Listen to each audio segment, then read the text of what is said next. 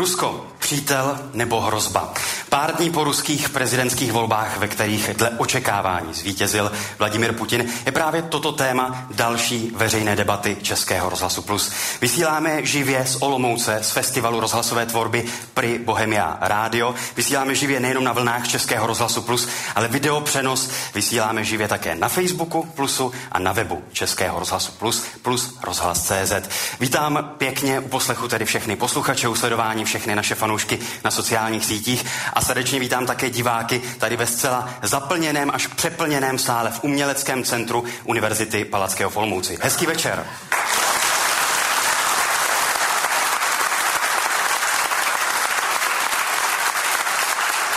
Rusko, přítel nebo hrozba, takové je téma následujících necelých 90 minut. Já jsem Michal Rosypal a přeji dobrý večer. Veřejná debata Českého rozhlasu Plus.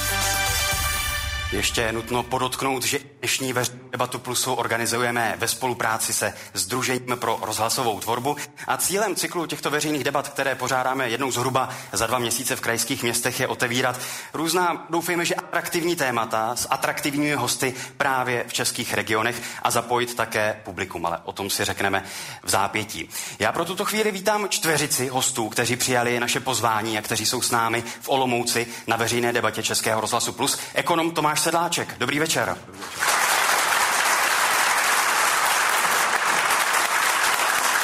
Ředitel Institutu Václava Klauze Jiří Weigl. Dobrý večer. Novinářka Petra Procházková. Dobrý večer.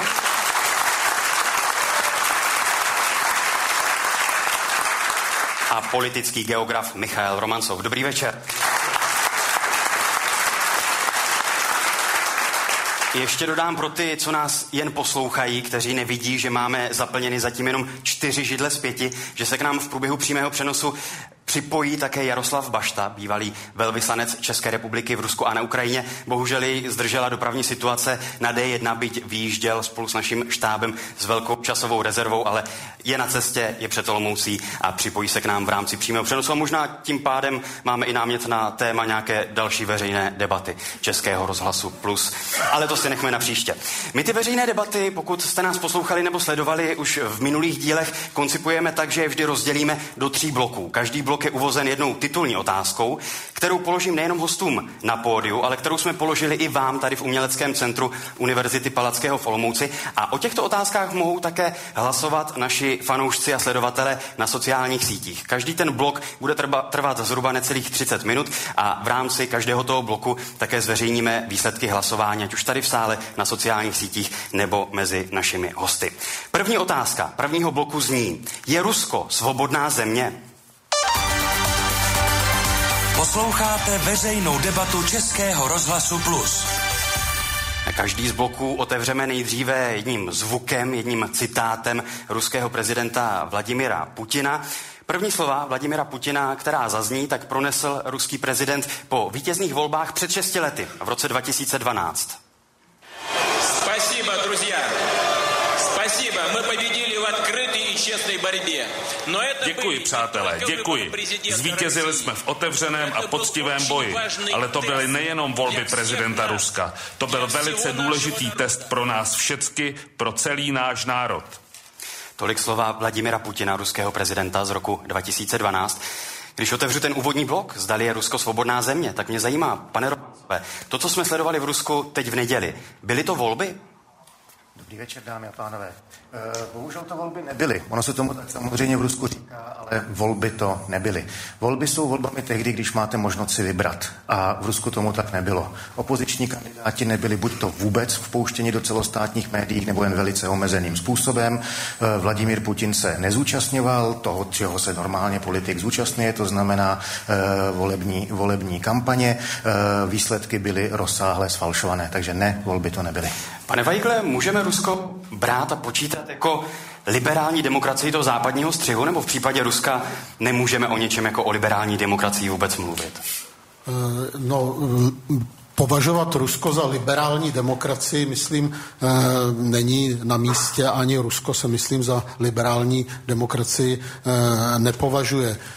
Jestliže chceme hodnotit Rusko z hlediska svobody, tak musíme si říct, s čím jí vlastně Eh, tuto svobodu srovnáváme. Jestli je to s vyspělými západními demokraciemi, nebo jestli je to s nějakým abstraktním ideálem, anebo jestli je to s poměry, které, ve kterých obyvatelé Ruska po staletích eh, vlastně žili. A na, ty, na tyhle, pokud si tyto otázky takto položíme, tak ty odpovědi jsou, myslím, jednoznačné. Ve srovnání s vyspělými západními zeměmi poměry v Rusku eh, neodpovídají těm standardům eh, na které jsme v západní, v tom vyspělém světě zvyklí a je to pochopitelné, protože eh, Rusové ale v dnešní době žijí v daleko nejsvobodnějších poměrech, v jakých kdy ve své pohnuté historii žili. A to je pravda a to bychom měli vždycky brát v úvahu. Často se utíkáme k srovnávání s abstraktními ideály nebo s těmi nejbohatšími, nejrozvinutějšími, eh, nejblahobytnějšími zeměmi. A to podle vás nesnese srovnání? A, a tou Rusko není a samozřejmě eh, dlouho nebude. To je problém na dlouhé generace a proto kritika toho, že tam volby nevypadají jako ve Švýcarsku nebo v Dánsku, ta není na místě. Paní Procházková, vy jste v Rusku několik let také působila, znáte Rusko velmi dobře. Proč je potřeba v Rusku vlastně mít něco, co se tváří jako volby, ale volby toho západního střihu to vlastně nejsou, jak zmínil pan Romancov, ostatně, jak to naznačil i pan Weigl? Já bych zareagovala eh, na pana Vajgla a tím se k tomu dostaneme, že mm, ono to není úplně tak, že by se Rusko například od toho roku 1991, kdy se rozpadlo sovětské imperium, postupně eh, zlepšovalo v, tom, v té oblasti třeba občanských svobod a práv. Eh, ono se naopak v poslední době za vlády pana prezidenta Putina zhoršuje a degraduje a to si myslím, že je to alarmující. Ani ne tak ten stav, jako takový, protože samozřejmě můžeme tam najít řadu historických důvodů, proč Rusko není na takové úrovni, jak si v těch občanských práv a svobodách, jako třeba západní Evropa, ale na druhou stranu eh, je na tom o něco hůře, a teď nemluvím o ekonomice, než v 90. letech minulého století. A to je alarmující, že prostě za vlády pana prezidenta Putina se Rusko dostalo z té úrovně, dejme tomu aspoň nějaké naděje, eh, do úrovně velké stagnace a e, ty volby, jak řekl pan Rovancev, to vůbec volby nebyly, to byl plebiscit o tom, jestli tedy ano, dále s panem prezidentem Putinem nebo ne a předem bylo jasné, že ano. Já jenom poprosím o krátkou reakci Jiřího Weigla. Vy jste zmínil, že asi nelze srovnávat ruské volby se západními volbami, ale není opravdu potřeba se na ruské volby dívat v tom smyslu, že ruská opozice například má možná stále těžší a horší podmínky pro to, jakým způsobem probíhá soutěž, když si voliči vybírají své zástupce? No ta, eh, ta ruská tradice, eh, já o ní stále hovořím, abychom si věděli, o čem se vlastně bavíme.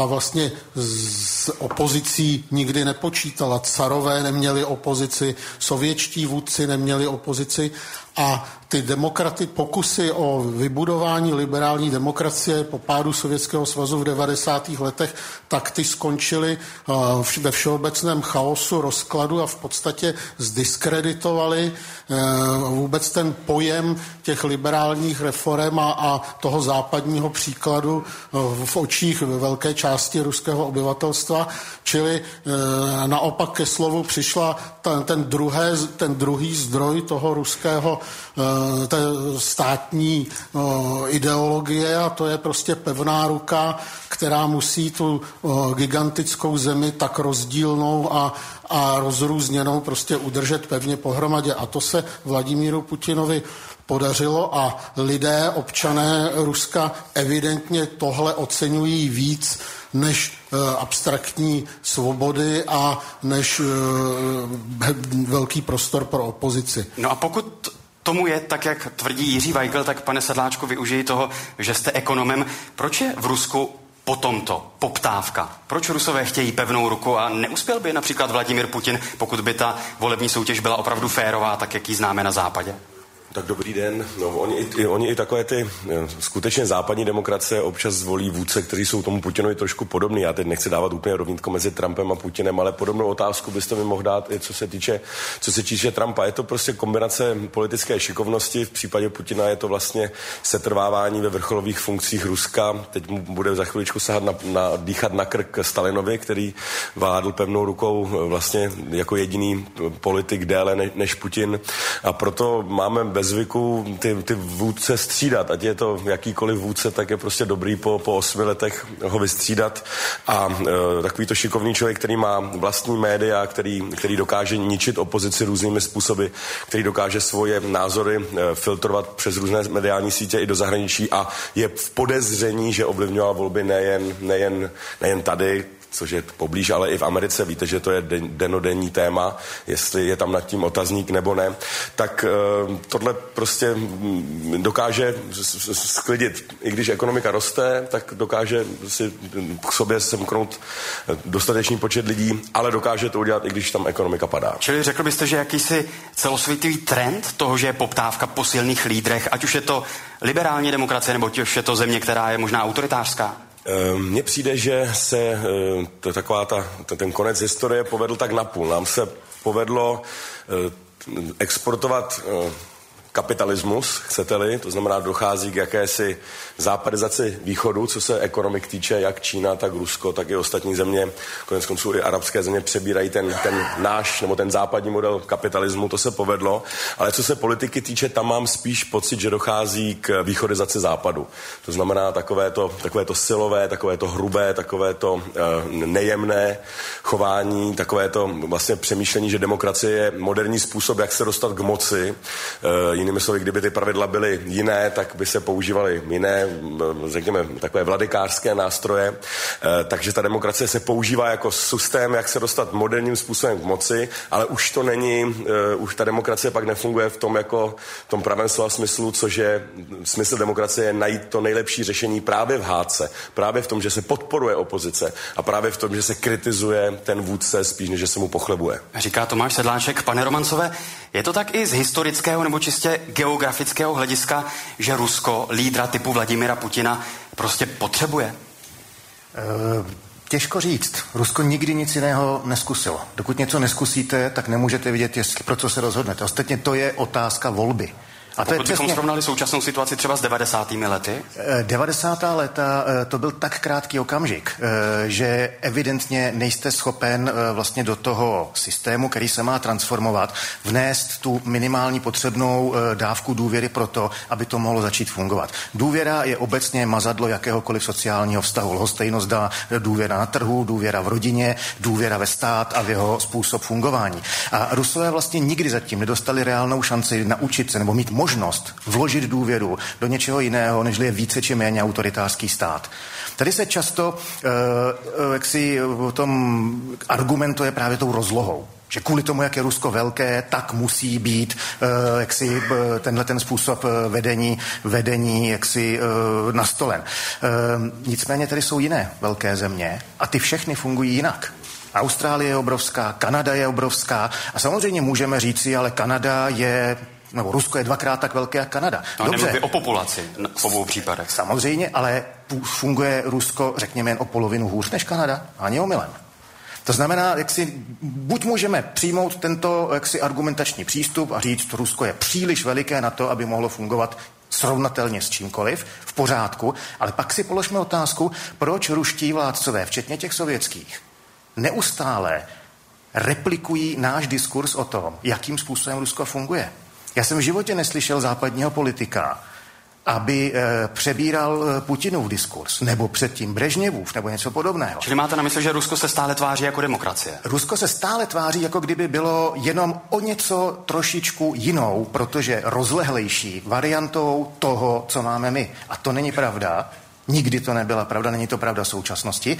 A je to jedna z nejsilnějších zbraní, kterou Rusko má k dispozici, protože ono je schopné tenhle ten produkt úspěšně prodat spoustu lidem. Podívejte se vždyť vlastně mezi Ruskem a, dejme tomu, Českém, zase nejsou až tak velké rozdíly. Ty rozdíly jsou propastné. Paní Procházková, vím, že má následující otázka je hodně spekulativní, hodně hypotetická, ale mohlo by Rusko fungovat bez pevného lídra bez v podstatě autoritářského stylu vlády?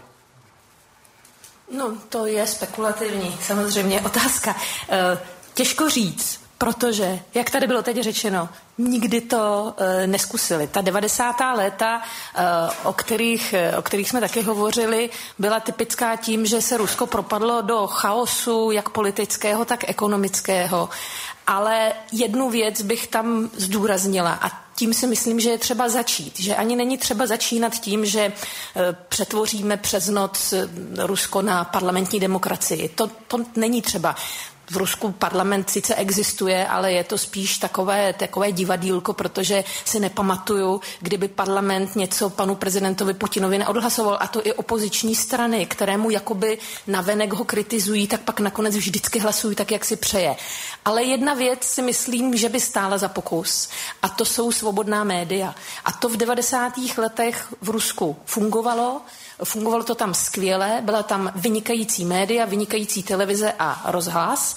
A myslím si, že i za existence silného vůdce, když připustíme, že tedy na to Rusko je zvyklé, tak budiš. Nakonec to není jediná, demokra- jediná země na světě, která má ne, ne úplně parlamentní demokracii, eh, že by tam mohla existovat svobodná média a ta by na tu situaci samozřejmě mohla mít zásadní vliv. Ale přesně to se neděje. Přesně ve chvíli, kdy Vladimír Putin nastoupil k moci v roce 2000, tak zlikvidoval všechna nezávislá média. A to je, myslím, jeden z těch propastných rozdílů, který je mezi Ruskem a zbytkem demokratického Soudě světa. dle nonverbální komunikace Jiřího Weigla si troufám tvrdit, že Jiří Weigl nesouhlasí s tím, co teď tady zaznělo, ani s tím srovnáním současné ruské situace a 90. let. Eh, já, mně se vždycky nelíbí taková ta snaha eh, prostě, eh, nebo taková ta představa, která na západě koluje, že stačí jenom eh, uspořádat svobodné volby, skutečně zajistit, aby byli různí kandidáti a aby se u volebních uren nepodvádělo a že se zavedou nějaké, nějaké nezávislé tiskoviny, nezávislá média a v té chvíli prostě ta společnost bez ohledu na stupeň svého rozvoje bude něco jako v Kanadě, nebo v Austrálii, nebo ve Spojených státech, nebo v západní Evropě. A jenom, pardon, pokud mohu vstoupit do vaší řeči, tady, pokud se nepletu, zazněl spíše opak, že je potřeba mít třeba ještě aktivní občanskou společnost, nebo svobodná média, nebo prostor pro prostě opozici. Ta, ta společnost musí uh, dozrát, ta musí mít uh, obč, skutečné aktivní občany, kteří také nežijí pouze na té subsistenční úrovni, ale uh, kteří už mají tolik volného času a tolik, eh, tolik eh, prostoru ve svém životě, aby se mohli skutečně tolerantně zabývat spory o věci veřejné. Eh, a jenom pardon, dostala na Mich- ruská společnost prostor právě pro to dozrání? Jako Vzpomeňte na Michaila Gorbačova, který, myslím, naivně se pokoušel revitalizovat komunismus glasností a otevřeností a tak dále. A ty problémy, které v tom Papinově hrnci Sovětského svazu byly drženy ta desetiletí pod pokličkou, okamžitě explodovaly a vlastně tu snahu, eh, o, myslím docela upřímnou snahu o eh, vybudování nějaké demokracie západního typu eh, v tehdejším Sovětském svazu totálně rozbily. Myslím, že to je stále všechno běh na dlouhé generace a my v té kritice Ruska prostě máme málo trpělivosti. Pane Sedláčku, soudě dle srovnání ruských voleb letos a před 6 lety Vladimira Putina volilo o zhruba 10 milionů Rusů více. To by mohlo naznačovat, že Rusku se ekonomicky výrazně daří a že Rusové se mají lépe. Je tomu tak? Z čistě ekonomického hlediska? Um, nezaměstnanost se tam pohybuje zhruba stejně. Teď poslední dobou relativně prudkým způsobem roste průměrná mzda. Za poslední čtvrtletí to bylo dokonce téměř desetiprocentní nárůst meziroční. Um, Rusko je zároveň ekonomika, která je dost uh, rozdvojená. Moskva patří již chronicky k nejdražším nebo nejbohatším městům, ne tedy Ruska jenom pochopitelně, ale, ale celého světa. A naopak tam máme rurální regiony, které jsou, které jsou velice chudé. A já znova si myslím, že prostě ekonomická situace eh, v těchto takových kvazi, kvazi demokraciích nehraje tak velkou roli. Ten, ten schopný komunikátor je schopen sklidit oba, oba tábory. Že se voliči nerozhodují jenom podle peněženky. No, no tak těm, těm, co je špatně, tak se slíbí, že jim bude líp a těm, co je dobře, se slíbí, že jim bude ještě líp. Ono to vlastně zase tak složitý není a povedlo se to, říkám, i Trumpovi, jo, který, mu se podařilo získat ještě i, i hlasy e, menšin a, a, i mnoha žen, jo, proti kterým vlastně ta jeho opozice se snažila ukázat, že, že ta jeho rétorika je, je zcela opačná, nicméně, nicméně se mu to podařilo. V tuto chvíli v rámci veřejné debaty Českého rozhlasu Plus, kterou vysíláme z uměleckého centra, Univerzity Palackého v Olomouci se poprvé obracím na publikum, protože je tady zcela zaplněný až přeplněný sál pro ty, kteří nás jenom poslouchají, kteří nás nevidí, ať už živě na Facebooku nebo na webu Plusu. A obracím se na vás, dámy a pánové, jestli je v publiku Uměleckého centra Univerzity Palackého v Olomouci někdo, kdo má dotaz a chtěl by se zapojit do diskuze v rámci veřejné debaty Českého rozhlasu Plus. Dobrý večer, máme tady první dotaz z publika. Dobrý večer. Já bych chtěl jenom udělat maličkou poznámku. Myslím si, že mezi vámi chybí někdo, koho by bylo možné nazvat podnikatele. Nebo biznismena, který třeba pracuje právě v Rusku. A myslím si, že ruským pohledem by o vás průměrný ruský občan řekl, že jste běloručky. Běloručky. A jaký je, prosím, pěkně dotaz? No a ten, do, dotaz, no, ten dotaz spočívá v tom, je, proč jako se srovnává Trump s Putinem? Protože Trump přece je výplodem senzační, podle mě tedy senzační americké ústavy, která je podstatně lepší než ústavy evropské, které se vyvinuly z konstitučních monarchií. Tak děkujeme pěkně za první dotaz z publika z Uměleckého centra Univerzity Palackého v Olomouci. Já možná ten dotaz přetransformuji na Tomáše Sedláčka, protože od vás zaznělo eh, to srovnání Donalda Trumpa a Vladimira Putina, když jste mluvil o tom, že i v západních demokraciích je poptávka po silném lídrovi. Já nevím, jak odpovědět na otázku, která začíná urážkou. To je takový jako zvláštní a nevím, za první nevím, co to znamená. A za druhý mě to, mě to přijde zvláštní způsob komunikace, ale... Zkusme prosím k tomu srovnání Donalda Trumpa a Vladimira Putina. No tak Donald Trump eh, jako je mimochodem paradoxem v tom, že eh, je to například pravicový kandidát a ještě republikánštější než republikáni, liberálnější než liberálové, to téměř Tea Party a přitom je proti mezinárodnímu obchodu. Jo, to je, to je věc, která, která jako k sobě moc nepasuje. To znamená, že on je ochoten populisticky využívat to, co se, to, co se zrovna hodí. A demokracie, prosím pěkně, nikdy není a nikdy nebyla jenom svobodné volby a to, že se země tváří demokraticky, konec konců Čína to má ve svém názvu dokonce dvakrát. Nevím, jestli jste si někdy všimli, že tam je redundance, jo, lidová republika republika znamená věc lidová nebo věc veřejná, takže Čínská lidová republika je redundance ve svém vlastním, ve svém vlastním názvu. A ten způsob vládnutí, ten jako arrogantní, ten nebezpečný, ten svět vlastně má dneska mnohem více otazníků, než před těmi deseti lety měl. A demokratické země spolu často, nebo je téměř, téměř vyloučené, že by spolu začaly dvě demokratické země válčit. Aspoň teda nás to takhle vždycky učili na politické teorii. Ale moment, ale s Trumpem a s Putinem to už představitelné je. Jo? Takže i z tady toho hlediska co se týče počtu stabilních zemí, tak ty země se sami, sami tímto způsobem destabilizovaly. A konec konců my sami jsme si tady v 48. zvolili totalitní vládu komunistickou, která se demokraticky ani netvářila. Něco podobného se stalo v západních zemích eh, před, předvečer eh, druhé světové války. Takže to, že demo, nikde není psáno, že demokracie budou vždycky volit správně. Jo. Ten, taky nikde není psáno, že hlas lidu skutečně je hlas boží a pokud je, tak se často mílí. Odpověď Tomáše Sedláčka, opět se obracím na publikum v Uměleckém centru Univerzity Palackého v Olomouci, odkud vysíláme veřejnou debatu Českého rozhlasu Plus. Dobrý večer. Dobrý večer, mé jméno je Tomáš Tuchlík, jsem absolvent politologie a rusistiky. Eh, já bych chtěl reagovat na pana Romancova. On říkal, že vlastně se eh, ten vůdce nedá jako stotožňovat, že to je velká země, že, že jsou jiné příklady jako Austrálie, Amerika.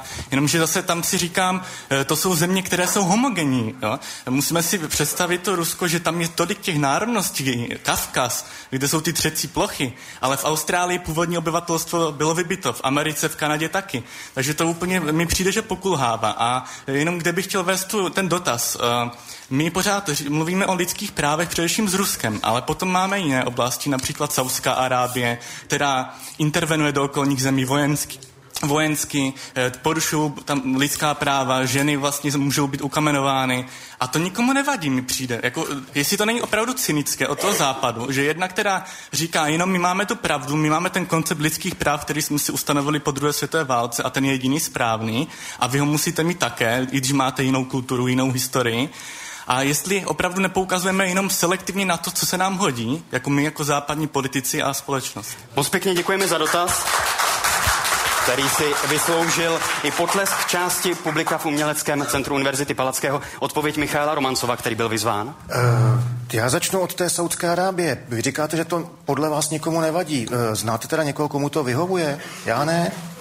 Já neznám žádný stát, který by, nebo Česká republika vůči, vůči uh, Saudské Arábii, že by měla nějakou uh, přátelskou uh, politiku. Uh, zaznamenal jsem mnoho jaksi vysoce kritických hlasů vůči uh, politice Saudské Arábie, ať už se to týká Jemenu, ať se to právě týká práva žen a tak dále, tak podobně. To znamená, uh, ta představa kritizujeme jenom Rusko a například Saudská Arábie nám nevadí, se obávám, že, jako, já vám neberu, že si to myslíte, to je samozřejmě naprosto v pořádku, ale obávám se, že jaksi je poměrně komplikované tohleto doložit eh, fakty, pokud jde o Českou republiku. A my jsme tady v České republice a myslím si, že se snažíme tu otázku uchopit z pozice České republiky. Pokud jde o Spojené státy, dejme tomu a jejich zahraniční politiku, pak je zapotřebí, abyste ten dotaz položil někomu e, ve Spojených státech. Takže za mě asi e, tolik k té saudsko-arabské dimenzi. A pokud jde o Rusko a jak si to, že je tak různorodé, no to je, a znova zdůraznuju, to je celá řada dalších států taky. Podívejte se, dejme tomu na Švýcarsko,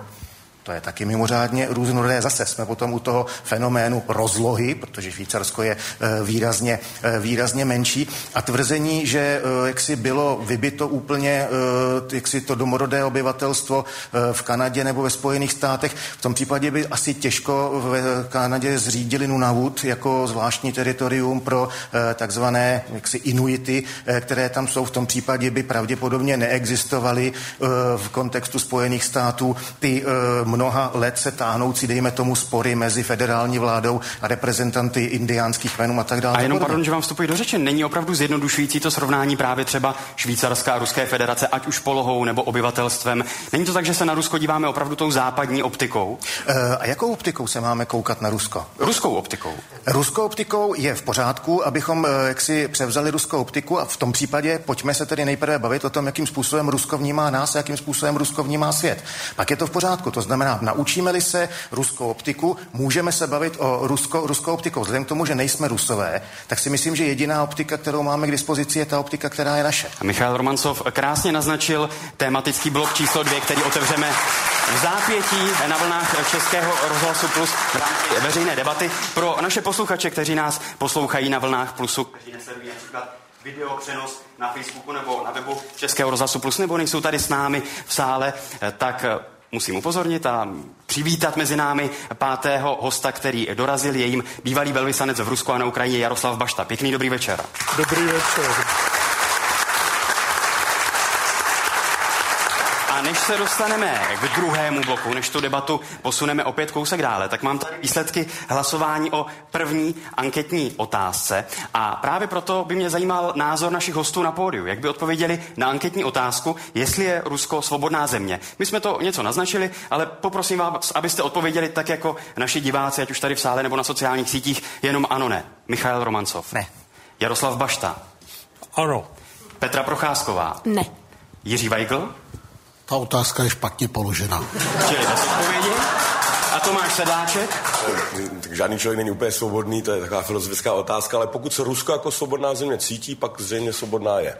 Čili to máme, pokud dobře počítám, 2-2 a bez odpovědi s výtkou k otázce. Tak takový je poměr mezi hosty eh, tady veřejné debaty plusu z Olomouce. Jak dopadlo hlasování tady v sále? Velmi jednoznačně. 69 hlasujících odpovědělo, že ne, 8 hlasujících odpovědělo, že ano. Na Facebooku je ten poměr zhruba tři čtvrtiny hlasujících, kteří odpověděli, že ne, že Rusko není svobodná země a zhruba čtvrtina hlasujících odpověděla, že ano. A na Twitteru, tam je ten poměr ještě výraznější, 95% našich sledovatelů na Twitteru si myslí, že Rusko není svobodnou zemí. Tak tak dopadly výsledky ankety na možná trochu provokativní otázku, eh, kterou jsme položili v úvodu veřejné debaty Českého rozhlasu Plus. Míříme k druhému bloku. Druhý blok je uvozen možná podobně provokativní otázkou a ta zní, tlačí Západ Ruskou federaci do izolace? Posloucháte veřejnou debatu plus, tentokrát z Olomouce. A opět i na úvod druhého bloku si poslechneme slova Vladimira Putina, ruského prezidenta. Прежде всего следует признать, и об этом я уже говорил, что крушение Советского Союза было крупнейшей Předně je potřeba si uvědomit, a už jsem to zmiňoval dříve, že rozpad Sovětského svazu byl největší geopolitickou katastrofou století a pro ruský národ se stal opravdovým dramatem. Desítky milionů našich spoluobčanů se ocitly za hranicemi ruského území. Epidemie rozpadu se navíc přehoupla i do samotného Ruska. Tolik tedy slova ruského prezidenta Vladimira Putina. Pane Bašto, řekl byste, že ruské geopolitické, diplomatické, politické jednání je dáno tím, jak Rusko reaguje na politiku Západu? Částečně ano, ale v Rusko se vydalo cestou vlastně v, do náruče Číny. Jak to myslíte? Místo, jako dlouho v těch 90. letech bylo jasné směřování k Evropě, které se a chvíli trvalo ještě za prvního volebního období Vladimíra Putina, ale pak převládl ten názor, že vlastně Evropa Rusko nechce a že oni vždycky byli také součástí Asie a ten, ta filozofie toho euroaziatismu tam pomalu vítězí. Vzhledem k tomu, jak jde Čína nahoru ekonomicky, tak to bude jenom pokračovat. Paní Procházková, není to tak, že my můžeme z určité optiky vnímat Rusko jako možnou hrozbu, ale Rusko pouze reaguje na politiku západu a například na to, jak se stále východněji rozšiřovalo, nebo možná bude rozšiřovat na to? Mně se to zdá, že to je vlastně trošku, trošku naopak. Eh, on ten citát, který tady teďka zazněl před tím blokem, že pan prezident Putin eh, vnímá rozpad Sovětského svazu jako největší geopolitickou tragédii minulého století, eh, tak pro nás je to vlastně naopak. My jsme vnímali rozpad Sovětského svazu jako osvobození se a v tom si myslím, že je ten zásadní a hlavní rozpor pohledu jednak na historii, ale i na ten vývoj poté. Prostě oni opravdu, Rusové, pan prezident Putin v čele, trpí obrovskou nostalgií po tom imperiálním, velkém, totalitním molochu, ve kterém se zřejmě cítili dobře i jakoby ve vztahu k jiným zemím, ve vztahu k zahraničí. A my naopak jsme si oddechli a v tomhle se pořád nemůžeme shodnout. Ale jenom tedy, jak jste hovořil o tom, jestli jenom Rusko nereaguje na, eh, na to, jak my se chováme, no tak jakou reakcí byla okupace Gruzie v roce 2008 na naše chování? To tam jako opravdu nevidím. Ano, ještě bych chápala, že Rusové se nějak zaleknou toho, že pobaltské země vstoupí do NATO, ale mm, ano, proč by se báli, že Gruzie, svobodná země, která vznikla právě díky rozpadu Sovětského svazu, vstoupí do NATO, což je jejím cílem a touhou. Aby tomu zabránili, tak okupují Jižní Osetii a to samé se děje s Ukrajinou. Takže já si myslím, že to, že to není tak, že e, my se chováme špatně a nutíme Rusko, aby se chovalo ještě hůř, ale že je to naopak. Pane Weigle, není ten eh, citát nebo ten výrok Vladimira Putina o tom, že rozpad o tom, že rozpad Sovětského svazu je největší geopolitickou katastrofou 20. století, vlastně určující pro celou ruskou zahraniční politiku posledních zhruba 18 let? Eh, no podívejte se, to má všechno uh, daleko hlubší kořeny. Já si myslím, že ze strany západu přístup k Rusku po skončení studené války byl eh, jedním z největších debaklů a největších fiasek, eh, kterých se západní eh, zahraniční politika dopustila. Uvědomme si, skončila studená válka, padnul komunismus, ale ne tak, že by prohrál někde na frontách. I Rusové samotní ho odmítli a věřili tomu, že je čeká také budoucnost, tak jako jejich vyspělé partnery, eh, prosperita, mír, eh, demokracie a tak dále. A Západ měl dvě možnosti eh, buď k ním přistoupit tak jako k poraženým ve druhé světové válce, udělat z nich prosperující země, pomoci jim v budování demokracie, anebo se zachovat jako vítězové po první světové válce, nechat je být, snažit se je maximálně oslabit, snažit se je zatlačit. Západ si vybral tu první, ta, tu, dru, tu strategii po první světové válce, prostě zatlačit Rusko co nejvíc na východ, nechat zdiskreditovat transformaci hospodářskou, nechat to rozkrát s těmi oligarchy, vyvést ten kapitál na západ, to nikomu nevadilo v těch 90. letech. Eh, nakonec nechat pomoct dojít k bankrotu Ruska, čili totální eh, devastace té země a nakonec to zahraničně politické ponížení v době Kosova. Že jo, to, to bylo něco takového, myslím, trauma pro Rusko v době, kdy tedy bylo na kolenou a myslím, že od Kosova je v myslích ruských politiků přímá linie na Krym, k anexi Krymu, protože jestli neplatí mezinárodní právo na jedné straně, neplatí ani na druhé straně. Čili jenom, pardon, pokud chápu správně vaše slova, je tedy ruská zahraniční politika reaktivní, ať už na to, co se dělo třeba v 90. letech v Rusku, anebo na to, co se Ruská dělo přes zhruba deseti lety v Evropě? Nepochybně eh, žije ve strachu ze západu, žije ve strachu eh, ze zničení, protože vždycky, když se Evropa sjednocovala, tak nakonec to vyústilo v útok, v útok na Rusko. Tohle trauma prostě v, tom, v té mentalitě eh, politické té elity ruské, to tam stále existuje. A jenom pardon, jaký útok na Rusko sjednocující Evropy máte na mysli? Napoleon, Hitler, tak je otázka, jestli to snese srovnání s dnešní dobou a s dnešní integrací.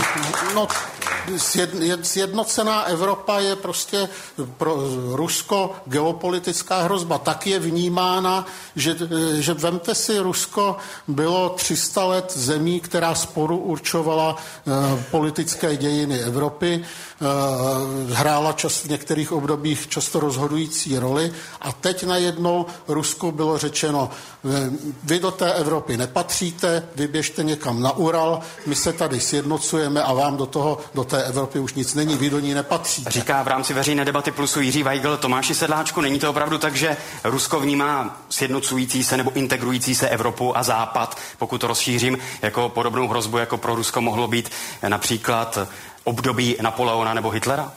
No tak za prvý Moskva je Evropa bychom si to ujasnili, je to prostě jako debata Evropa, Moskva nebo Kreml je prostě hloupost, protože prostě Moskva leží hluboko, hluboko, hluboko v Evropě a nikdo o tom nikdy nediskutoval. Za druhý, já si myslím, že Evropa si Ruska hrozně váží. Já myslím, že co se týče literatury, nebo co se týče vesmírných programů, nebo matematiky, nebo, nebo informatiky, nebo konec konců i, i tance, koho se zeptáte na světě, tak do dneška bude citovat Dostojevského a tak dále. Tady nikdo nemá nic proti Rusku nebo proti, proti ruskému, já nevím čemu, uh, způsobu žití. Tady je prostě problém s totalitním vládcem, který se teď právě v přímém přenosu, který jsme teď slyšeli, prořek. Jim by prostě bylo fakt nejlíp, nejlépe, nejlépe v Sovětském svazu. Co k tomu dodat? K tomu není nic moc co dodat. To je jako to je, to je sen Napoleona, který, který je furt, furt živej. Kdo tady dělá jakou expanzi? Kdy Evropa, kdy, kdy, kdy, kdy demokratická Evropa zautočila na Rusko? Ehm, nerozumím tomu. A teď se tomu správně rozumím, tak za všechny problémy v Rusku může Západ, za to, že ta země zbankrotovala v 90. letech, za to může Západ a za anexi Krymu taky může Západ?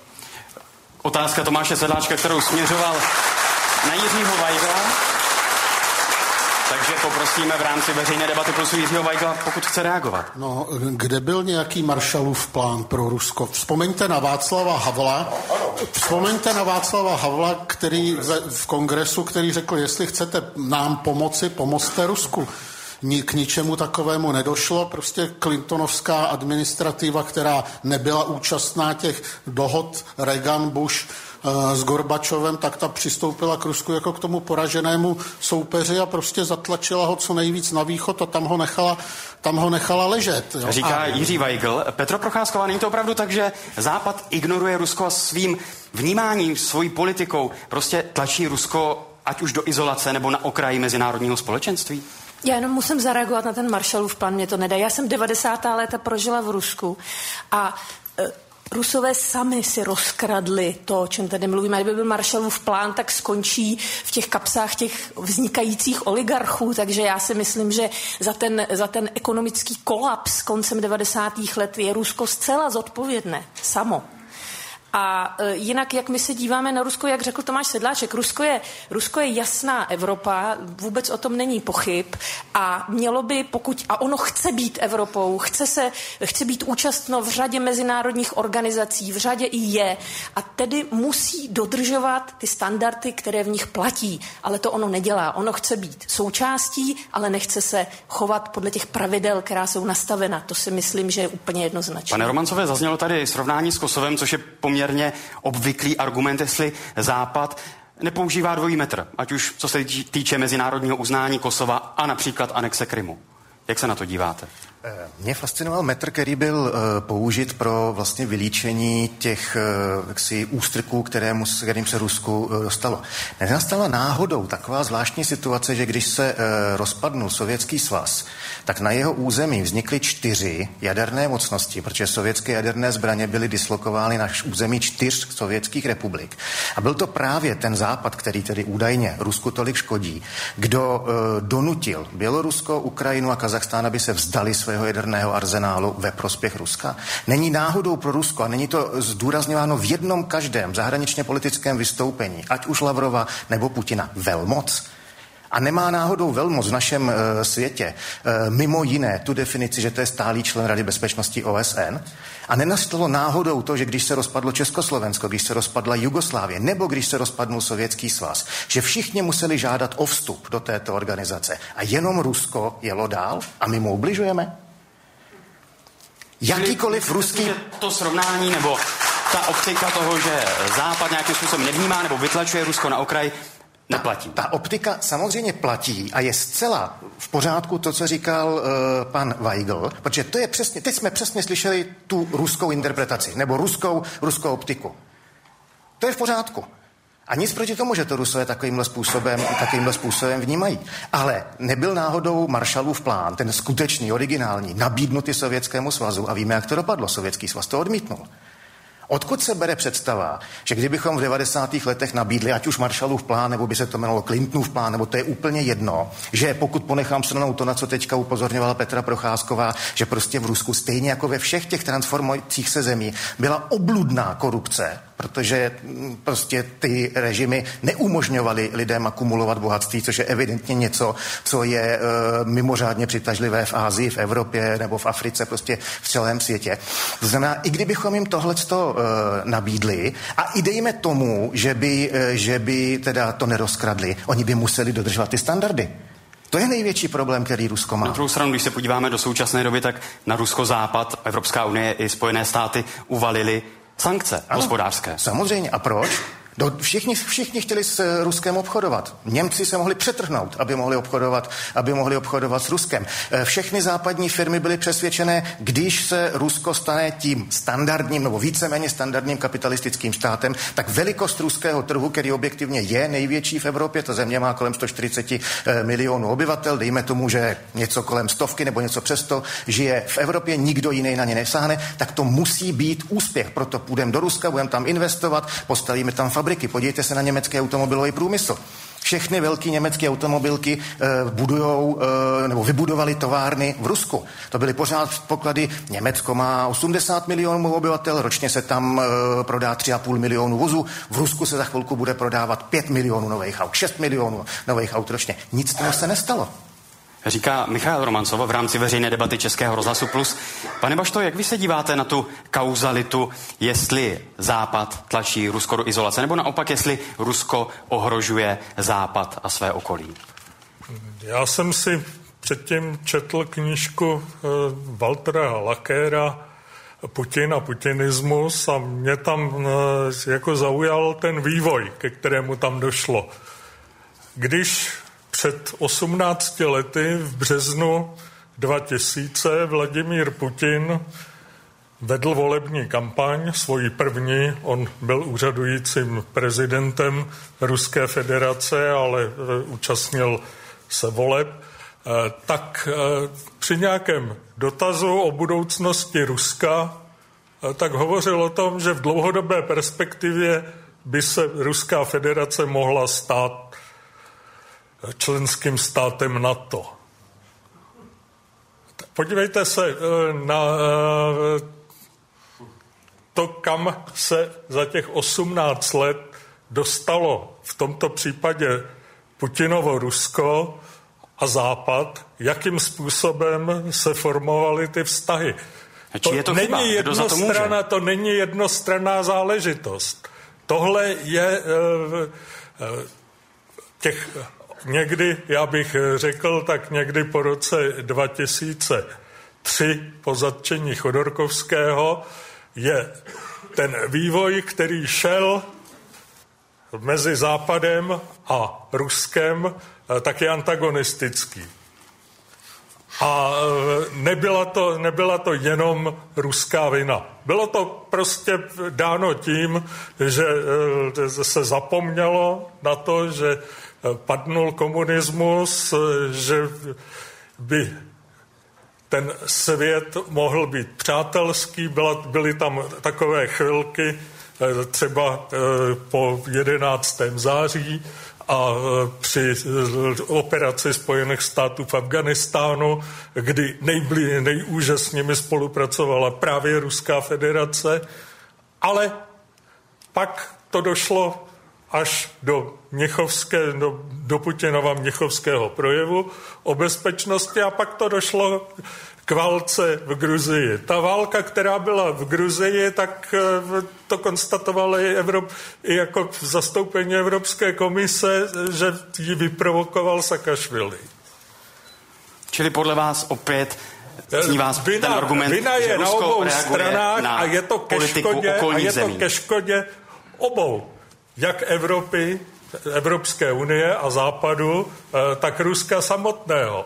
Protože říká, tento vývoj tlačí Rusko do náruče Číny. Říká a, to pro, a to není ani pro Spojené státy, ani pro Evropskou unii, ale zejména pak pro Rusko samotné nic dobrého. Říká Jaroslav Bašta v rámci veřejné debaty plusu. Poprosím jenom o krátkou reakci Petru Procházkovou, protože vy jste zmínila ten případ Gruzie. Tak opět, když se dostáváme k té otázce, jestli Západ tlačí do izolace Rusko nebo naopak, tak není to tak, že i ruská politika vůči Gruzii v roce 2008 byla vyprovokována gruzínskou politikou a politikou tehdejšího prezidenta Sákašviliho. Um, ale ono je to podobné jako s Ukrajinou. Samozřejmě, že jak Kiev, tak tehdy Tbilisi dělali fatální chyby ve vztahu. Uh, u Gruzie jsou, to byly menšiny, uh, v Ukrajině to jsou prostě ty východní oblasti. Ano, dělali chyby. A reagovat se má tak, že tam vědu tankama? No to přece vůbec není ale jaksi civilizovaný evropský přístup k řešení problémů. To není možné. Takže ne, nemůžeme říct, že když někdo udělá chybu, tak řešení na to je okupace části jeho, části jeho, eh, části jeho prostě území. To není možné připustit, to bychom se tady mohli za chvíli všichni okupovat navzájem. Říká Petra Procházková. Stručná reakce Jaroslava Bašty. Já noční bombardování spícího města nepovažuji za chybu. Považuji to za válečný zločin. A to bylo to, čím začala válka v Jižní Osetii. Tak o tomto tématu bychom pochopitelně mohli diskutovat i nadále, ale v tento čas já se obracím opět na publikum v Uměleckém centru Univerzity Palackého v Olomouci. Máme tady dotaz z publika. Hezký dobrý večer. Eh, dobrý den, jmenuji se Libor Hrančík a zareagoval bych na to, co tady zaznělo, aby to nevypadalo jak nějaký propagandistický kroužek bruselského tlampače. Co se týče svobodných voleb, domnívám se, že na, ty volby byly svobodné a jsou možná svobodnější než kdekoliv jinde. Možná i u nás. Vemte si, eh, prezidentské volby, čím začaly? Česká televize, Český rozhlas neustále ukazovali... Moc omlouvám, pojďme se věnovat Rusku. Na základě čeho soudíte, že volby v Rusku jsou svobodnější než kdekoliv jinde? Já bych to dokončil tu větu. Byste řekli, že ty volby nebyly svobodné. Chtě... No to je pravda.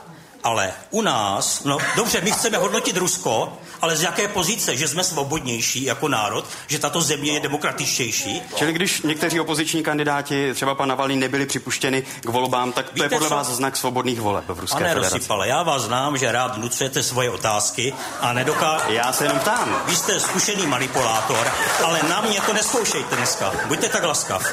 Chtěl bych říci, že pan Drahoš Horáček Hilšer se ukazovali v televizi Kdyby ukazovali tak často makovou panenku, cipíska, tak by ti lidé by jim tu kandidaturu podepsali také. A moc prosím no. pěkně tedy, a... jak zní váš dotaz k Rusku a k tomu tématu, o kterém se bavíme v rámci no, veřejné debaty plusu z Olomouce? Se, myslím si, že Rusko eh, moc neuznává liberální demokracii, protože liberální demokracie není demokracie, jak říká i pan Duka. Je to pouze nové náboženství, liberalismus, které umožňuje každému dělat to, co chce. A je to vlastně antikřesťanské, antikřesťanské, jo? A, a jaká je otázka? Otázka, no víte, my jsme, kdybychom měli klást tomuto propagandistickému eh, kroužku jenom otázky, máme přece také názory, pane Dosypale, nemyslíte? Máte možnost to vyjádřit no, a zajímá no, náš vás dotaz. Podívejte se, my bychom Rusku měli ještě poděkovat za to, Moc pěkně děkuji. Moc se omlouvám. Moc se omlouvám. Prostor jste dostal. Já poprosím o reakci hosty, které tady máme na panelu. Zaznělo, že v Rusku jsou svobodnější volby než mnohdy jinde, než například v České republice. Máme tady politologa, politického geografa Michaela Romancova. Tak mě zajímá vaše reakce na to srovnání. Že na tohle se, nezlobte se na mě, na tohle se nedá reagovat. Nebo já při nejmenším na něco takového zareagovat nemůžu.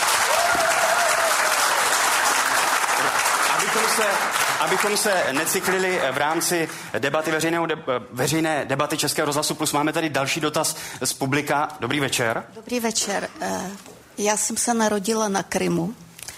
Do roku 2000 jsem tam žila. Měli jsme tam i vlastního prezidenta rok a půl.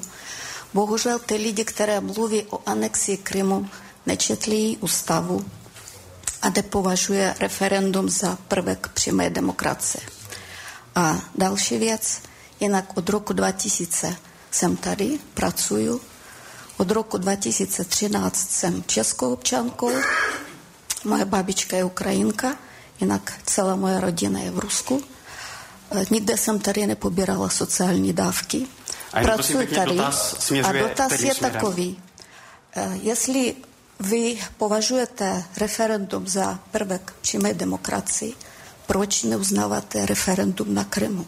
Děkujeme pěkně za váš dotaz, za váš příspěvek do diskuze na vlnách Českého rozhlasu Plus, kterou vysíláme z Uměleckého centra Univerzity Palackého v Olomouci. Poprosím Petru Procházkovou. Na Krymu lidé rozhodovali v referendu a rozhodli se o připojení. Tak je řada důvodů, proč eh, nebudu tomu říkat referendum, ale proč ta anketa na Krymu není e, žádné referendum e, a nemůže být považována jaksi za Eh, prvek přímé demokracie, o kterém vy mluvíte. Tak úplně, kdyby jsme se podívali na ústavu Ukrajiny, tak takové referendum nemůže po, eh, probíhat jenom v části Eh, v části té země. To za prvé. A za druhé, to referendum musí mít nějaká pravidla. Jedno z těch pravidel je, že tam máte svobodná média a že ti lidé jsou předem informovaní, aby věděli, jaké důsledky bude mít jeho hlasování, o čem se hlasuje a tak dále. To tam splněno nebylo. To referendum se konalo vlastně už de facto ve chvíli, kdy to území bylo okupováno a v takové situaci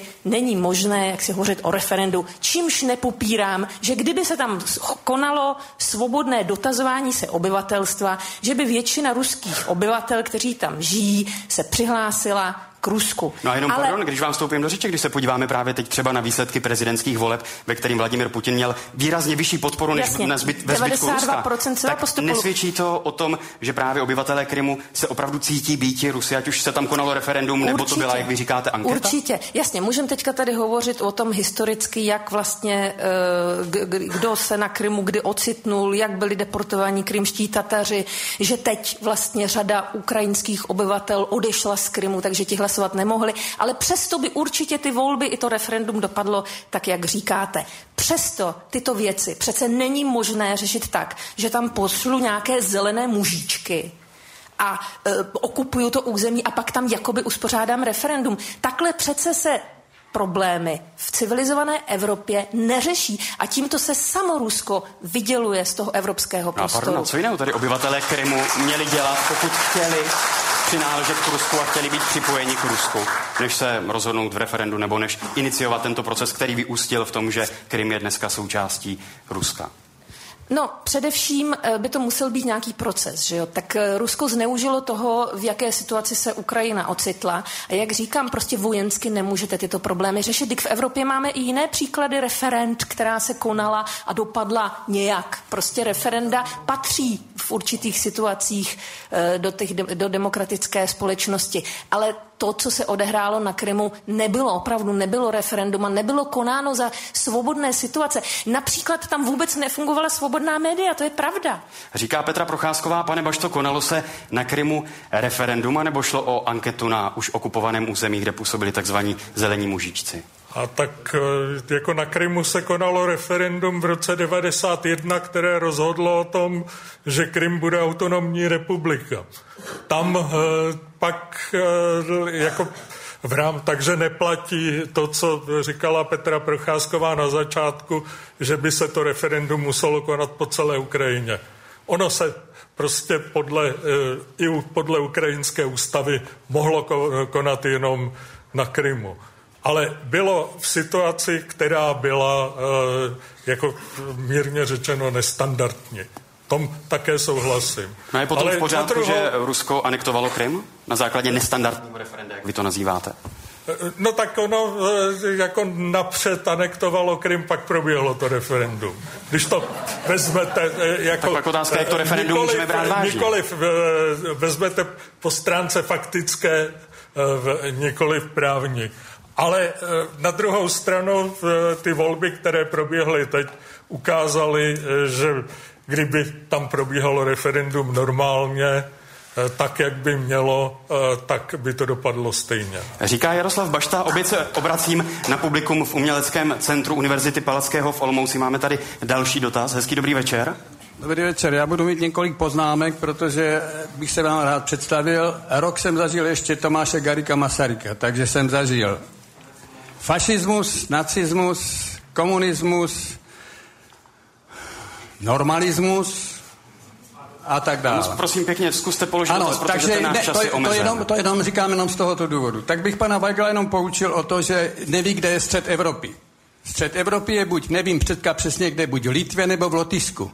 A to, jak víte, je set sakramenský kousek od Moskvy, oproti Č- Praze třeba. A kterým tak směrem to... směřuje váš dotaz, prosím pěkně? A ten dotaz směřuje na, jedne, na jednu věc. Bavme se tady, tady prosím vás o, o Rusku a o Putinovi.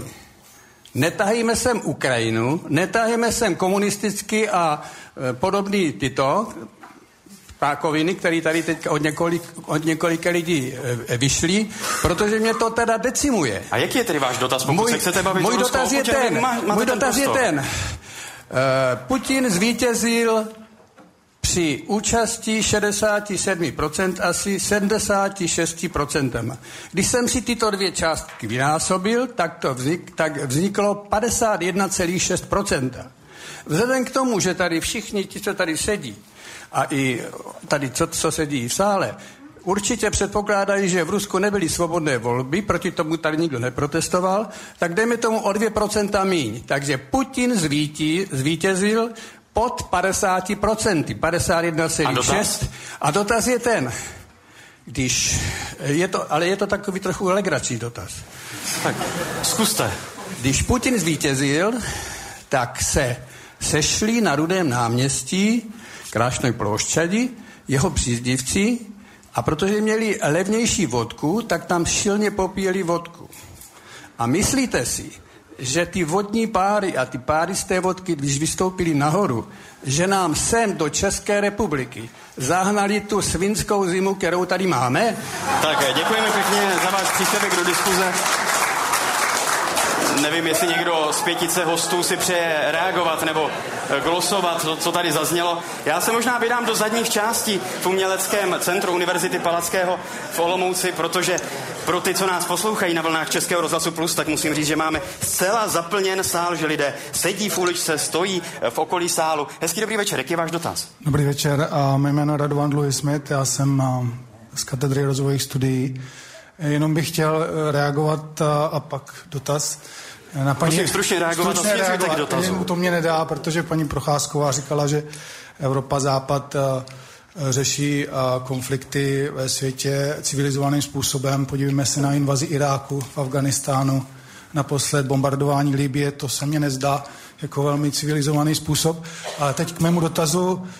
Um, možná panamské dokumenty a papíry o rájích odhalily, že ve světě spíš vládne globální kapitál, že není problém, jo, že už tam nejsou takové ty hranice západ-východ, a Čili chci se zeptat, jestli vlastně to, ten dotaz nebo to téma, jestli, jestli západu nevyhovuje a jako kdyby totalitní Rusko se právě neprojevuje v tom globálním kapitálu, kdy a britské, ruské elity e, spolu, spolupracují e, v Londýně e, vlastní reality a tak dále. Na, nakonec ministr obchodu Will Ross má podnikatelský, má biznis se zetěm a Čili podle Putina, vás je Rusko a Západ prostě propojen ekonomicky já si myslím, biznisových aktivit. Možná to, to, to téma Západ východ je trošku nešťastné, že možná v dnešním světě se to trošku už jako kdyby uh, stírá. stírá. Děkuji pěkně Děkuji. za váš příspěvek. Nejdříve poprosím Petru Procházkovou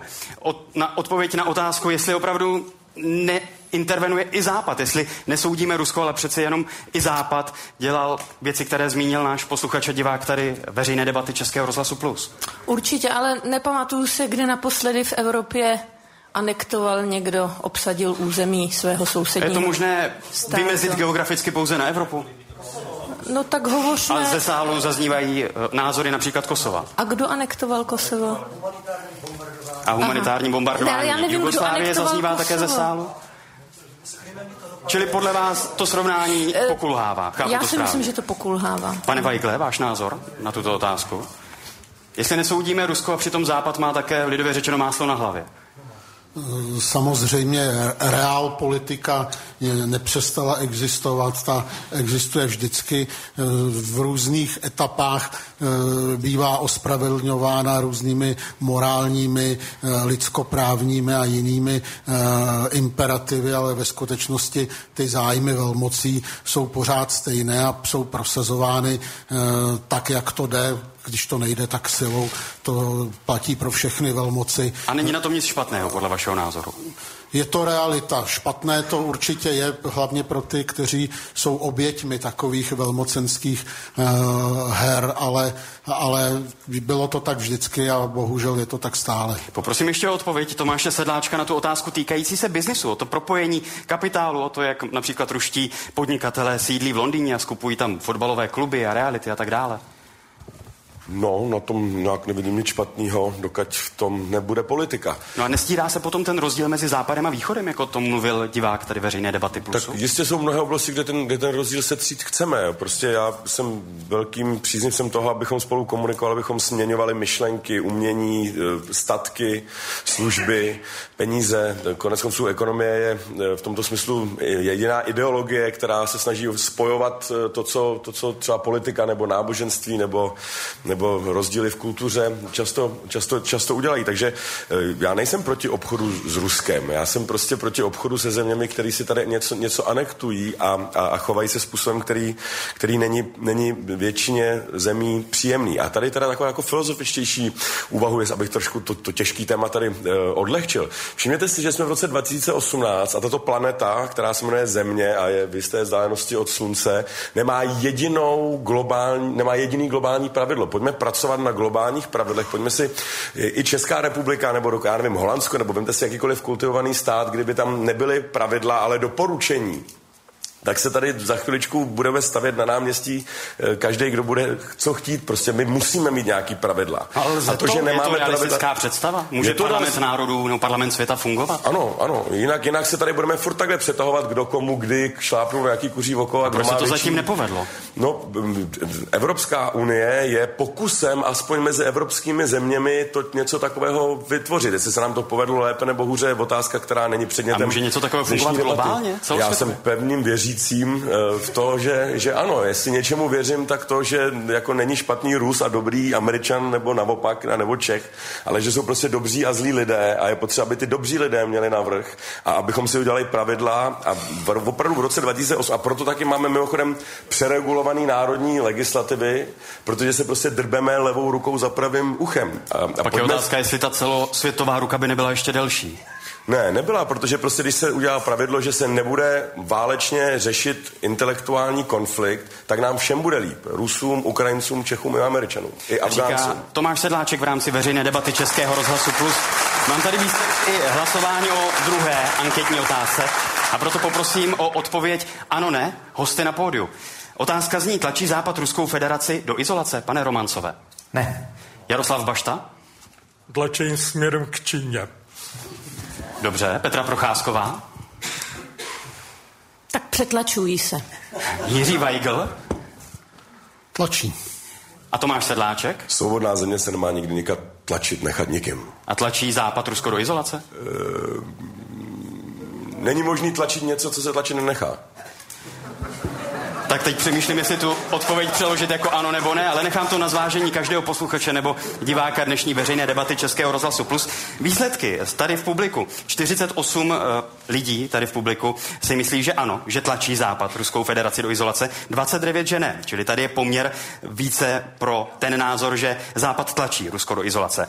Na sociálních sítích ten poměr je obrácený. Na Facebooku si 54% myslí opak a na Twitteru je ten poměr ještě výraznější. Na Twitteru si 70 68% hlasujících myslí, že ne, že Západ netlačí Ruskou federaci do izolace. Tolik tedy odpovědi na druhou anketní otázku. Zahajujeme třetí blok veřejné debaty Českého rozhlasu Plus, vysílané živě tentokrát z Olomouce. A třetí otázka zní, je česká politika vůči Rusku srozumitelná?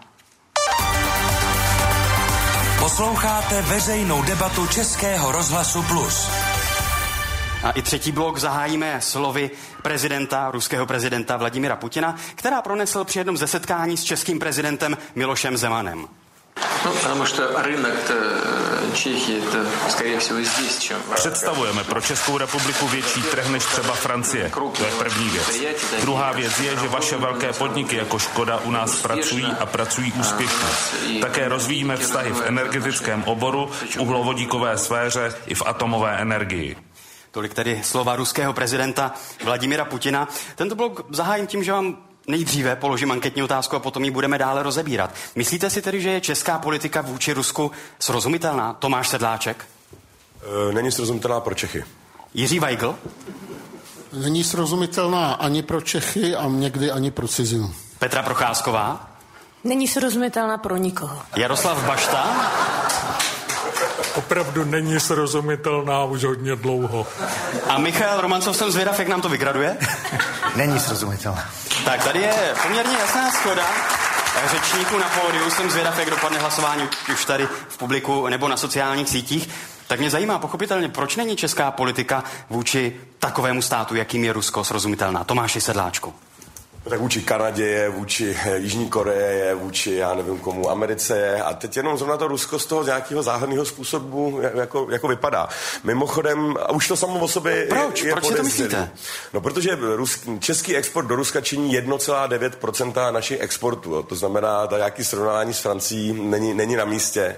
Ehm, my vyvážíme do Itálie víc, než vyvážíme do Ruska. Mimochodem, ehm, sice jako, no, Evropská unie je třikrát větší ekonomický co se hospodářský týče, celek než Rusko. Takže 1% Rus, ruského hospodářského, jedno, pardon, 1% evropského hospodářského růstu je pro nás třikrát větší tahoun než, než 1% ruského. Je to nesrozumitelný z toho důvodu, že pokud jsme se tady někdy dělali, asi ta myšlenka sama o sobě nebyla nikterak špatná. Ta myšlenka, že budeme mezi, mostem mezi východem a západem, to mi konec konců přijde celkem sympaticky, ale když chcete být most, tak musíte mít pevně zakotvený oba konce. A mně se zdá, že kvůli tomu hypotetickému slabému, ale i z hokinářského pohledu nevýhodného mostu, my si odšrobováváme ty celkem pevný mantinely, co jsme tady posledních 20 let stavili směrem na západ. A teď mám pocit, že se Česká republika zpět vermomocí ma- manévrovává zpět do země nikoho. A my jsme ne nadarmo, jsme byli dlouho, jsme si říkali bohémové a myslím, že tady to by jako mnohým zahraničním pozorovatelům e, vysvětlilo, že, že, že nejen, že nemáme politiku tady, že jako nevíme, co chceme, že se takhle točíme trošku jako korouhev, ale e, ale naše zahraniční politika vůči Rusku je, je, je nesrozumitelná právě v tom, že netvoříme mosty, ale boříme ty, ty, ty, ty, ty, ty nábřeží. Pane Bašto, vy jste působil jako diplomat, působil jste jako ministr. Proč tedy Česká republika, pokud je teze Tomáše Sedláčka správná, netvoří mosty? Tak já bych ne zcela souhlasil s tím, že Česká republika netvoří mosty a že v současné době něco bourá. Problém české zahraniční politiky ve směru k Rusku byl vždycky v tom, že Česká republika nikdy nemluvila jedním jazykem. Vždycky Čili je to, to byly minimálně celou tu dobu, jako dobře si to pamatuju za těch pět let, co uh, jsem uh, v, tom, v té Moskvě působil, celou dobu by se úplně jinak vyjadřovala vláda, jinak se vyjadřoval prezident, eh, Někdy se to eh, otočilo jedním směrem po druhé jiným směrem, což, byla, eh, což byl první moment, čili někdy to bylo i výhodné, ale to by bylo na jinou debatu. A potom jako si nemůžeme občas jako vyjasnit, sami u sebe, co je pro nás důležité. A jenom Případně, pardon, když využiju té vaší zkušenosti bývalého velvyslance v Rusku i na Ukrajině, tak jak rusové nebo ruská politika, rus, ruští diplomaté vnímali nebo vnímají Českou republiku? Je nějaký hlas, který oni vnímají silněji? Eh, jako Českou republiku eh, samozřejmě vnímali eh, a vnímají v první řadě jako součást NATO a jako součást Evropské unie. A teprve, teprve potom je ten malý prostor, kdy tedy je možné s námi hovořit jako s Českou republikou a to se většinou soustředí právě na ekonomiku. Říká Jaroslav Bašta v rámci veřejné debaty Českého rozhlasu Plus. Jiří Weigl působil v kanceláři prezidenta republiky Václava Klauze. Tak mě zajímá i váš pohled na českou pozici vůči Ruské federaci. Já si myslím, že česká diskuse o Rusku se pohybuje pouze v těch extrémních polohách. Na jedné straně se o Rusku ho, buď hovoří jako o zemi, kde zítra již znamená včera, abych to parafrázoval, e, to znamená nekritický obdiv, a nebo o 180 stupňů jako říše zla. A nic mezi tím vlastně není. A e, to se promítá jednak do vnitřní politiky, kde e, spousta e, osob, spousta politiků si usnadňuje život tím, že e, rádo šíří e, takový ten strach z Ruska jako něco, co pomáhá prosadit různé nepopulární věci. Je to stále e, ta, ta myslím, falešná optika, buď Moskva nebo Brusel, tohle, co se často ozývá v poslední době. A nebo zase druzí lidé někdy naivně očekávají nereálné možnosti v rozvoji obchodních vztahů a tak dále, protože také i ta česká ekonomika se od těch dob Sovětského svazu změnila dávno, nejsme ti finalisté, výrobci investičních celků a tak dále. Neumíme to už na tom ruském trhu, už nás z něj dávno vyhnali jiní. To, to, všechno, to všechno platí a potom také zapomínáme na to, že Rusko je velmoc. A velmoci, jak známo, nemají přátele, ty mají pouze zájmy. A my si o tom někdy nejsme jisti a proto takhle uh, pendlujeme ze strany na stranu. Jednou se přátelíme, jednou děláme uh, věci z ruského pohledu nepochopitelné. Říká v rámci veřejné debaty plusu Jiří Weigl. Petro Procházková, není opravdu ta česká debata o Rusku směřována hodně ode zdi ke zdi? Mm, no, podle toho, jak se na to podíváte, jsou tady subjekty, které nejdou ode zdi ke zdi, které jsou konzistentní. Například pan prezident Zeman konzistentně už leta Rusko eh, zbožňuje k panu prezidentovi Putinovi jezdí rád a dokonce mu doporučuje, aby si Krym koupil za levnější plyn a, a ropu. Takže tam si myslím, že je úplně konzistentní jako pozice. Na druhou stranu e, naše ministerstvo zahraničí, ano, tam bych souhlasila, tam to bylo občas ode zdi ke zdi, ale já si myslím, že je tady jako jedna strašně důležitá věc. Žádný Brusel nebo Moskva. Prostě my jsme součástí Evropské unie a musíme postupovat solidárně s Evropskou unii. Eh, Rusko a nepostupujeme, když se například podíváme teď na českou reakci, ať to trochu zaktualizujeme na aféru Skripal a na ten spor Velké Británie no, a Ruské pan federace. prezident ještě nepromluvil, ale jako to nevíme, co by... No ale v tomto případě se reakce ministerstva zahraničí, případně i premiéra v demisi, zdá poměrně jednoznačná. Ano, tak by to mělo být vždy. My bychom měli vždy postupovat a především vůči Ukrajině, jako zemi, která má okupovanou část svého území, solidárně s Evropskou unii, protože to nejvíc, co si Rusko přeje, v zahraniční politice vůči Evropě, je rozkol v Evropské unii, její rozdrobení a jednání s jednotlivými členy a vlastně vytvoření jakési nevraživosti vzájemně v Evropské unii. To si myslím, že je cíl, který se bohužel daří v poslední době celkem úspěšně plnit. Říká a my Petra... tomu tedy velmi napomáháme jako takové prima beranidlo. Říká Petra Procházková. Michail Romancov a jeho názor na to, Jestli Česká republika a možná Západ obecně vůbec ví, jak s Ruskem komunikovat a jestli ví, jak reagovat na ruskou politiku. Eh, já bych eh, se rád odrazil od toho, co tady řekl před chvilkou Jiří Weigl, protože si myslím, že to je uh, absolutní pravda. Rusko je velmoc.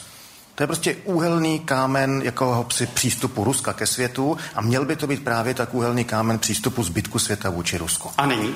Je to, prostě to se mi může líbit nebo nelíbit, ale prostě objektivně Rusko velmoc je. E, můžeme měřit, jakým způsobem rostou nebo se vytrácejí jeho velmocenské kapacity, můžeme se snažit měřit, kde ten potenciál narůstá, e, nebo respektive kde ubývá, ale s tím prostě nemůžeme dělat ruskou velmoci a zejména Rusko jako velmoc chce působit. Jo? A to je, to je ten jako důležitý, důležitý fenomén. A protože Rusko chce působit jako velmoc, tak je pro ně obtížné, téměř nesnesitelné v některých uh, jaksi, uh, atributech toho vztahu ke zbytku světa, aby uh, vlastně bylo svázáno nějakými pravidly. To, co Rusku ze všeho nejvíc vadí ve vztahu k Evropské unii, potažmo k NATO nebo ke Spojeným státům, je, že pravidla, která se v Evropě postupně vytvořila po skončení systému studené války, tak to byla pravidla, na jejichž formulování Rusko mělo buď to malý nebo vůbec žádný e, podíl. A vlastně my můžeme celou řadu těch věcí v, v tom mezinárodním prostoru měřit optikou, kdo je rule maker, to znamená, kdo vytváří pravidla a kdo je rule taker. Česká republika v zásadě musí být rule takerem. Náš potenciál nám neumožňuje ignorovat uh, plavit pravidla, která platí. Přestože jsme tak... součástí západu? Ne, ne, ne, ty, ty pravidla jsou naše tím pádem. Tak právě, pravidla... protože nejsme ten rule maker. Eh, no ano, my se podílíme nějakou tou malou částí v kontextu eh, těch eh, organizací, které, které fungují, že v tomto ohledu my jsme tím globálním rule takerem, byť na nás příliš není, byť na nás příliš není vidět, pardon, rule makerem, Tvůrcem. pardon, ano, jsme tvůrcem těch pravidel, protože ta pravidla odrážejí e, náš kulturně civilizační e, prostě vývoj. Ta pravidla, která řekněme posledních 500 let se postupně formulují ve světě a která dnes dominují takových organizacích, jako je WTO, jako je OSN a tak dále. No, nechci se teď úplně vracet k tomu předchozímu bloku, ale přesto se musím zeptat, jestli právě toto nastavení pravidel nevytlačuje Rusko někam mimo evropský civilizační prostor. A jestli potom lze navázat tu komunikaci. Eh, podívejte se na to, co z těch pravidel akceptuje nebo neakceptuje, dejme tomu Indie. V Indii je výrazně víc lidí než eh, v Rusku. A vidíme, že Indie zdaleka nemá takový problém s těmi pravidly, byť ne všechna ji vyhovují, jako Rusko. Podívejte se na Čínu. A podívejte se na to, jakým způsobem Čína, dejme tomu, eh, v posledních letech zvyšuje svůj podíl v Mezinárodním měnovém fondu. A vidíme, že Čína, která evidentně zvládla profitovat z toho, jakým způsobem je nastaven světový obchod. Teď e, se stala, řekněme teda, tou druhou největší ekonomikou světa a evidentně má snahu, což je logické a nevyhnutelné, stát se velice výrazným způsobem než dosud e, tím rulemakerem. A podívejme se na Rusko. Rusko, když bylo zapojeno do těch ekonomických vztahů, tak neuspělo. Říká Michal Romancov v rámci veřejné debaty Českého rozhlasu Plus. Opět mám v ruce mikrofon a mířím mezi zcela zaplněný sál v Uměleckém centru Univerzity Palackého v Olomouci. K dalšímu dotazu mířím až do zadní části. Tuhle pasáž mám vždycky rád, protože si připadám jako na nějakém rokové, kon, rokovém koncertě. Hezký dobrý večer, jaký je váš dotaz? Tady Hinek Suchánek, já se jenom chci zeptat, prosím, hostů. Jakou vidíte budoucnost? Zkusili byste se zamyslet, co nás čeká za deset let? Máme se bát? Ruska. Tak směřuje ten dotaz. Jo, to tak. Stručný dotaz, poprosím o odpověď, vezmu to po pořadě. Tomáš Sedláček. Tak já bych teda chtěl jen trošičku nesouhlasit. Velmocí nejste ani silou, ani mečem, ani, ani s velikostí ekonomiky, já už vůbec nevím počtem obyvatelstva, ale duchem a silou a hloubkou myšlenky. Takhle tomuhle věřím a tohle se v dlouhém období vždycky ukázalo, že vyhraje. A, pokud a naše lojalita vrátili... není ani vůči Západu, ani vůči Východu, ani vůči Evropské unii, ani vůči Spojeným státům americkým, ani vůči Rusku, ale vůči pravdě a spravedlnosti. A takhle je na to potřeba se dívat. A pokud se vrátíme k té otázce, jestli se máme bát Ruska třeba v horizontu deseti let? Ne, já myslím, že bychom se měli strašně s Ruskem dělat přátelské vztahy, snažit se jim vyvrátit představu, že jsme jich jakási bývalá manželka, která se od nich eh, odvrátila a teď se na nás hrzeně koukají, co si to ve svém svobodném čase děláme A já si skutečně, eh, skutečně, a nikdy jsme jako, no to je jedno, ale... Možná do té metafory teď nebudeme úplně zabředávat. Uh, ne, já, já věřím, že rozumní lidé v Americe se spojí s rozumnými lidmi. V Evropě ti se spojí s rozumnými lidmi z Rusk, v Rusku a přestaneme na sebe pokřikovat a začneme spolu vytvářet pravidla tak, aby byla spravedlivá a správná a padni komu padni. Pane Weigle, máme se bát Ruska v horizontu příštích deseti let, jak zaznělo v dotazu z publika? Eh, já si myslím, že by bylo hezké, kdyby to tak dopadlo, jak si představuje tady kolega Sedláček, ale já se spíš obávám, že to hledání nepřítele, ta, mm, ta potřeba mít nepřítele, který sjednocuje, který jehož působením lze ospravedlnit různé e, špatné politiky, e, selhání vlád a tak dále, to je obrovská hrozba a e, obávám se, že to se tady právě stále silněji rozvíjí, čili a prospěch, tady někdo hovořil o, o té symbioze navzájem. Já myslím, že jsme se dostali do fáze, kdy to skoro těm oběma stranám vyhovuje, protože jak v Rusku e, ten pocit toho obklíčení ze strany západu, tak zase na západě e, ruští hekři a fake news a Putin za vším, za všemi volbami a za všemi debakly a, a porážkami a tak dále. To všechno ukazuje, že, že ta symbioza těch e, politických elit docela funguje napříč, e, napříč tím východem a západem a, a je to ve prospěch jich, ale na úkor občanů. Tak doufejme, že převáží vytváří ten rozumný pohled a e, aby ta hrozba skutečně e, z jedné i z druhé strany zmizela. To by byl to by bylo moje přání. Jiří Weigl, odpověď Petry Procházkové na otázku, jestli se máme bát Ruska v horizontu deseti let. nelze než souhlasit, co bylo řečeno. No, jestli myslíte rok 2028, tak bude hodně záležet na to, co stane v roce 2024, kdy by mělo skončit poslední volební období pana prezidenta Putina.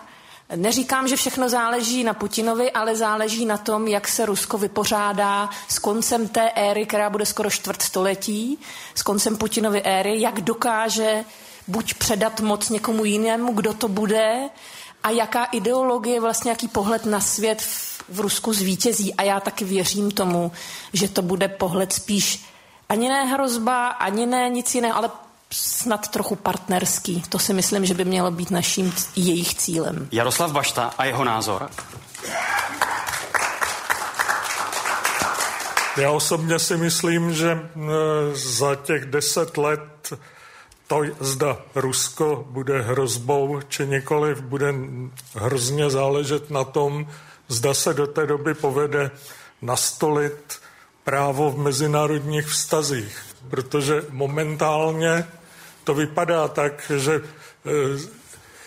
rozhoduje pouze právo silnějšího a e, nikoli e, síla zákona, ale zákon silnějšího. A v tom případě, pokud se toto povede vyřešit, tak nebude třeba se Ruska obávat. Pokud se to vyřešit nepovede, tak potom budeme muset se dívat na to, že Rusko je momentálně z vojenského hlediska druhou světovou velmocí. Říká Jaroslav Bašta, zajímá mě odpověď Michaela Romancova na stejnou otázku. Tak já si s dovolením, že mám teďka tu výhodu, že jsem poslední, tak já si vyzobu všechno to, co mi přijde být jaksi e, zajímavé, nebo s čím souhlasím v tom, co říkali. kolečku budete odpovídat jako první tím pádem. Výborně. Co říkali, co říkali ostatní, ostatní kolegové. Já bych samozřejmě si přál o to, abychom žili ve světě, kde se bude vést racionální debata, kde bude platit mezinárodní právo, kde kde bude vůle hledat eh, prostě kompromisy a nacházet je a tak dál. A myslím si, že tohle je něco, co máme za sebou. To byly 90. léta. Čili Takže já jsem konec dějin nenastal. Konec dějin nenastal, ten sen byl krásný a ten sen je teďka over a já se obávám, že se vracíme ke světu, který bude strukturován přesně podle těch mocenských záležitostí. Naprosto souhlasím s tím, co tady říkal před chvilkou eh, pan Bašta, že Rusko je eh, momentálně a za těch deset let pravděpodobně bude eh, druhou eh, nejsilnější mocností, možná třetí, jestli je eh, přehodhodní Čína, ale to je celkem nepodstatné. A když se podívám na to, eh, jakým způsobem eh, 18 let eh, vlády prezidenta Putina v Rusku e, probíhalo a kam se Rusko dostalo. A vzhledem k tomu, že tam bude minimálně do roku 24, já jsem přesvědčen i potom, tak na základě tohohle toho, jakým způsobem já to analyzu, já bych se Ruska bál. Než se dostaneme do finále, mám tady výsledky třetího hlasování, když jsem se ptal hostů veřejné debaty plusu, jestli je česká politika vůči Rusku srozumitelná, tak zaznělo pětkrát ne v různých obměnách. A když jsme se ptali vás, tady diváků v Uměleckém centru Univerzity Palackého v Olomouci, tak 660 z hlasujících odpovědělo také, že ne a 13, že ano. Na sociálních sítích ten poměr je obdobný, 89% na Twitteru našich fanoušků si myslí, že není česká politika vůči Rusku srozumitelná a 85% hlasujících na Facebooku, na facebookové anketě si také myslí, že česká politika vůči Rusku není srozumitelná. Máme několik posledních minut do konce dnešní veřejné debaty plusu, kterou jsme nazvali možná trochu provokativně, možná trochu zjednodušujícím způsobem, jestli je Rusko hrozba nebo přítel. Pokud bychom schrnuli to vše, co tady zaznělo, tak jak byste odpověděli? Michal Romancov tedy jako první, aby neměl právo vyzobat si odpovědi svých předchůdců. tak já zase začnu tím, co už tady, co už tady před chvilkou zaznělo. E, Rusko je velmoc a Rusko samo o sobě tvrdí, že nemá přátele, že jako velmoc má jenom e, zájmy a že Rusko má tři přátele. Armáda, e, námořnictvo a, jak řekl prezident Putin, vojensko-kosmické síly. A co z toho pramení? Je Rusko přítelem nebo hrozbou? No a z toho pramení, že Rusko přátele nemá, nechce ho mít, protože chce být svobodné, nezávislé, suverénní a bohužel mě z toho tedy vyplývá to jedno jediné, že Rusko minimálně pod Putinem je hrozbou. Říká Michal Romancov, Jaroslav Bašta, je Rusko přítelem nebo hrozbou? Tady platí to, co už zmínil uh, pan doktor Weigl. Uh, státy nemají přátelé, státy mají pouze své zájmy. Čili a to se, týká, to se týká i nás a jenom bych tam, aby tady nebyl takový, nezavládl takový pesimismus, uh, tak bych dal jeden axiom, který se k Rusku vztahuje, Eh, to Rusko nikdy není tak silné, jak se samo tváří, ale nikdy není tak slabé, jak si to o něm myslí ostatní. Říká Jaroslav A s tím Bašta, je třeba počítat. Petra Procházková, poprosím velmi stručně. Přítel nebo hrozba? Jak pro koho? Pro, ty pro Českou republiku? Pro Českou republiku spíš hrozba, ale řekla bych, že menší než pro sousední státy Říká Ruska. Petra Procházková, Jiří Weigl? Já si myslím, že to jsou právě zase ty krajní polohy přítel, hrozba. Já Podle vás je to někde já mezi? Já bych to viděl někde mezi jako partner, jako spolehlivý uh, partner, se kterým rozvíjíme rozumné vztahy. Říká Jiří Weigl, Tomáš Sedláček, Rusko, je přítel nebo hrozba? Uh, celá poválečná historie Evropy bohu díky uh, hraje v neprospěch toho názoru, že státy nemůžou být přátelé. Dneska Němec nemá nic proti Francouzi a to si tam opravdu vyscelovávali oči a vraždili si děti. A velmi stručně, prosím k Rusku. Je přítel nebo hrozbou? vy z Evropa se stávají nejlepší přátelé. A platí to i pro Rusko. Jistě. Říká Tomáš Sedláček. Výsledky hlasování. Zde v sále v Olomouci se pro názor, že Rusko je spíše hrozbou, přiklonilo 64 hlasujících. 15 lidí si myslí, že Rusko je přítelem. Na Facebooku, na Twitteru je ten poměr výraznější. Na Twitteru Rusko za hrozbu označilo 91% hlasujících a na Facebooku 86% hlasujících. Takové jsou tedy výsledky dnešní debat. Pevně doufám, že jste se dozvěděli něco nového, něco zajímavého. Děkuji vám tady v sále Uměleckého centra Univerzity Univerzity Palackého v Olomouci, že jste se zapojili. Děkuji našim posluchačům na vlnách Českého rozhlasu Plus. Děkuji lidem, kteří se dívali na video přenos, který jsme vysílali na Facebooku a na webu Českého rozhlasu Plus. A děkuji pětici hostů. Tomáš Sedláček, Jiří Weigl, Petra Procházková, Jaroslav Bašta a Michal Romancov. Michal Rosypal se od mikrofonu loučí a už teď zvu všechny posluchače na další veřejnou debatu, kterou budeme pořádat 9. května v Brně a naším tématem bude být či nebýt v Evropské unii. Hezký večer Solomouce.